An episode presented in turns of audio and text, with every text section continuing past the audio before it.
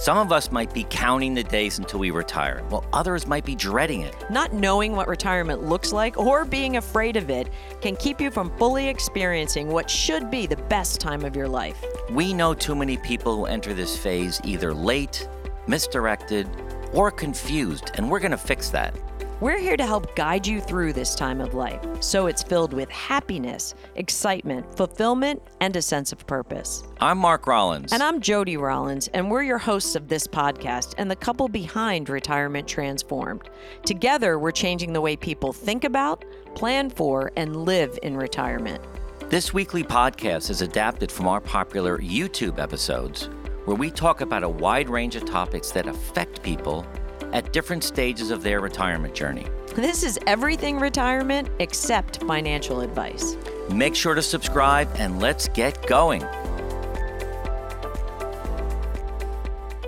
Poor listening skills can absolutely kill relationships, and many times it can kill a marriage. You know, the idea that you can just get by in a relationship just by being there physically, but not emotionally, through caring and thoughtful listening is just fraught with disaster.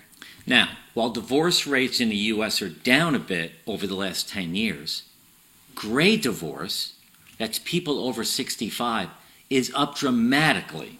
And you know, there can be many reasons why people get divorced. Sure. You know, we've seen it in our community and with our friends, but the number one reason is poor communication. As a matter of fact, in a recent survey of 100 marriage counselors, 65% of them 65% of them cite poor communication as the number one reason for divorce. Right behind that, it's the couple's inability to resolve conflict, which lends itself to communication. Well, you know, interesting thing is, we're good then because our communication skills are perfect, right? We're not Should getting divorced. seen this morning. We're not getting divorced because of that. No. But this survey goes on to say, and they talk about men. So men cite that nagging and complaining as the top communication problem in their marriage. And a woman's top complaint is that their spouse just doesn't validate their opinions or their feelings enough. And I know sometimes we talk about that. We do, we do. So now we know what we can do. One thing for sure is to work on your listening skills. So there's an organization called, actually, there's an organization called the International Association of Listening. Which we were surprised We that there was an organization for that. But it's legit and they've been around since 1979. The first thing you want to know, the first thing that we learned, is that how quickly we speak. Now, men speak at an average of about 125 words per minute. And women actually speak faster. My theory, personal theory, is it's because they have to get more words in in order for people to listen. But women actually speak at 145 words per minute. And again, they feel pressure. I know I did in my career, sometimes even in our house, to get my words out, get my expressions out. So, from my experience, pretty true. Women speak quicker, Quicker, or yeah, they do speak quicker. more words per minute. more words per minute. But here's another interesting fact is that people listen at about 400 words per minute. Now, our first thought was um, this is good. There's plenty of capacity to listen. But here's the thing because people speak at 125 or 145 word per Right. minute, and we can listen at 400, sometimes it sounds like they're taking forever to get the words out. And frankly, that's why on podcasts and audiobooks, there's a button that you can speed it up to two times or three times because you can actually hear quicker. You know, it's funny. Um, I thought you thought that was the most interesting fact that we got out of this research, but I actually thought the most interesting thing was that our brains can actually think at 900 to 1200 words per minute. So think about that for a minute. You're sitting and listening to your spouse, your partner, your child, your friend. They're speaking at, I don't know, 125 or 145 words per minute. And your brain can actually digest it, you know, eight or nine times that. Yeah, and I think that what that says or what that means to me is, you know, in your mind, they're speaking slow. They're speaking at 140. I can hear at 400. My brain's going 900 to 1200. I've I've lost the ability to pay attention, and I'm thinking, will you please get to the point? And that's just not fair. in the end, we're really not listening, not listening well for sure. Right. So that's that's kind of good for us to know that. Yeah, and those are kind of interesting facts and figures for you to write down and kind of have on hand because it does put you in check. And it happens to us all the time. So we want to share with you what we've learned to be better listeners. Right. The first one, The first one is to listen for content. what do you mean by that? See that? He's not listening. So that's like your facts and your figures, kind of, you know, everything that's meaningful about the conversation. Yeah, and I think that that's probably the basic core of Right. listening. What are they saying? But the content, you know, if it's if it's taken the person a long time to get to where you want to go, you've really got to just shut down and pay attention and let your mind really focus. And it depends on who the person is, right? I'm more direct and I'm more about facts and figures and getting to the point. Right. You tend to kind of scatter about with point number two, which is listen for context. context. So that's like patterns, Right. references, timing. What are some external factors that might be taking place? Really understand what the person is saying and perhaps why. And what's around it you know what feelings or emotions are around it for the context and the next thing is to listen for what's unsaid Right. you know help the person find the words in a respectful and patient way Right. You know, the sometimes when we're talking to each other, there's really something else going on, and maybe we just don't want to say it. But we know each other well enough to know, hmm, what's really going on?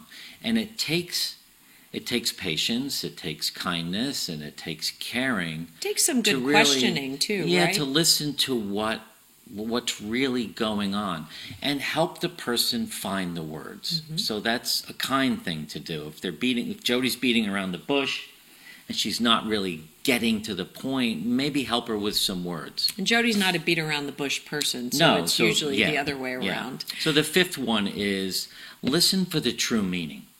You know, what did you really mean by that? And that's that's a good question, you know, because a lot of people throw out, you know, especially if there's emotion in the in the context, they throw out, you know, phrases or catchphrases or sound bites, and really getting to the meaning really makes some good sense. And then, you know, there's patience. Um, I What do you know, mean by that? I know that Mark struggles with that sometimes, and I do sometimes as well. But you know, it's really kind to be patient, especially if someone has a long road to get to their exact point. It's true. You know the the idea of patience, and you know we're we've, we're already up to seven ways to listen better. So that's a lot to think about. But I think patience is really really important. You know, there's many times that I'm in a hurry, and Jody's just hitting me with uh, doesn't even say I need to talk to you for a minute. Just hits me with a question. I, I just need to be better and I work at this to just stop what I'm doing because it doesn't matter what I'm doing because Jody Jody's putting forward a conversation bid. She wants to talk to me. So I need to slow down and be patient. And sometimes that's hard. And sometimes, you know, you it's not just listening with, you know, your ears or your headspace really. You know, it's listening with your whole body. It's yeah, leaning this is a good in. one, right? What? you, what excuse me. Um, what is it you want to say to me? So you've got to be you got to open up and relax, right? Right, right. You have to really lean in and, and think and, you know, even putting your hand to your head or, you know, kind of, you know, being inquisitive with your body language is Yeah, important. Yeah, and whole body. I think your mouth too. When when Jody's talking to me about something, and and it's not that I know it's going to be a long story, but it's going to be a long story because she's telling something about one of her kids or something that happened, or she was coaching somebody. I've got to throughout the process of Jody speaking, nod my head like Jody said, but also verbally Right. get involved. Oh, I get it. Yeah. Oh, wow. To acknowledge the fact that I am listening. Right, right. And then, you know, it's also important to ask those open ended questions when someone is really telling you something important. And, you know, we've done some work around appreciative inquiry, which is a great, you know, psychology term that we've used for when you're open, you're asking open ended questions in order to get more from the person who's speaking. Yeah, and you um, studied this when you took that course down at UPenn. Right. Um, what was it? Positive. Um, Applied positive psychology. applied positive Yeah. psychology. Psychology. So when we talk about this and we did our research on it, you actually had some really good background on this. But it's just going deeper. Right. It, it's not. It's appre- appreciative inquiry. It's asking kind, thoughtful, appreciative questions to get people to to get your partner to really tell you what's going on. And you know, to help you understand this better, you know, we boiled all that down into two really key questions. You know, there's all the list of what we went through, and we encourage you to listen again and, and you know, pick out the two or three or maybe all of them that really resonate with you. But really, these two questions are important for you to think about. So the first one is who is the best listener that you know? You know, we um, well clearly I'm the best listener that you know. Not but even close. What do you mean? Not even close. I close. am. I am. Not doing this. But when we when we did this, um, I actually came up with one of my children, and because he practices, he's a coach and he practices appreciative inquiry. He really does listen. He really does ask me questions to get to the root of what it is that's on my mind, and I really so appreciate that technique when it's used on me. So he's he's one of the people that actually listens to me the best. Yeah, who is I would- it I would for you? Do you remember? Yeah, you know, I have a really good friend that I see once a month for lunch, and um, she's just an incredible listener. She also remembers things from a prior conversation and brings it back in an inquisitive way, you know, follows up, follows through, um, and she's just really a fantastic listener. And doesn't it feel great when you're with a good listener? yeah, it doesn't really it feel does. great when you and I are chatting and I'm really listening and what's the matter? Yeah. So the second question. I'll do the second question. No. No. What do you mean? All right, go ahead. The second question that we would challenge you with is Would anyone describe you as a good listener? and Does everyone see the reason why I didn't let Mark ask that question? what do you mean? So there are people. Would people. anyone describe Sure, you? they would. Absolutely. Describe They- you. Yes. Oh, You. What about you? a 100%. Well, the reason for these two questions is to really to get you to think a little bit about yourself as a good listener. Right. And I believe all of us can always learn to be better listeners. And that's what we wanted to do today to, to help you work on your listening skills. And neither one of us really gets it right No. all the time. And you know that feeling when you're not getting it right. But hopefully, these will give you a couple of elements of course correction in the moment Right. or even reflectively. And one of the things that we do, we have a we have a, a rule of engagement, so to speak. If it's really something important, we preface the conversation with, I have something really important to talk to you about. Is now a good time?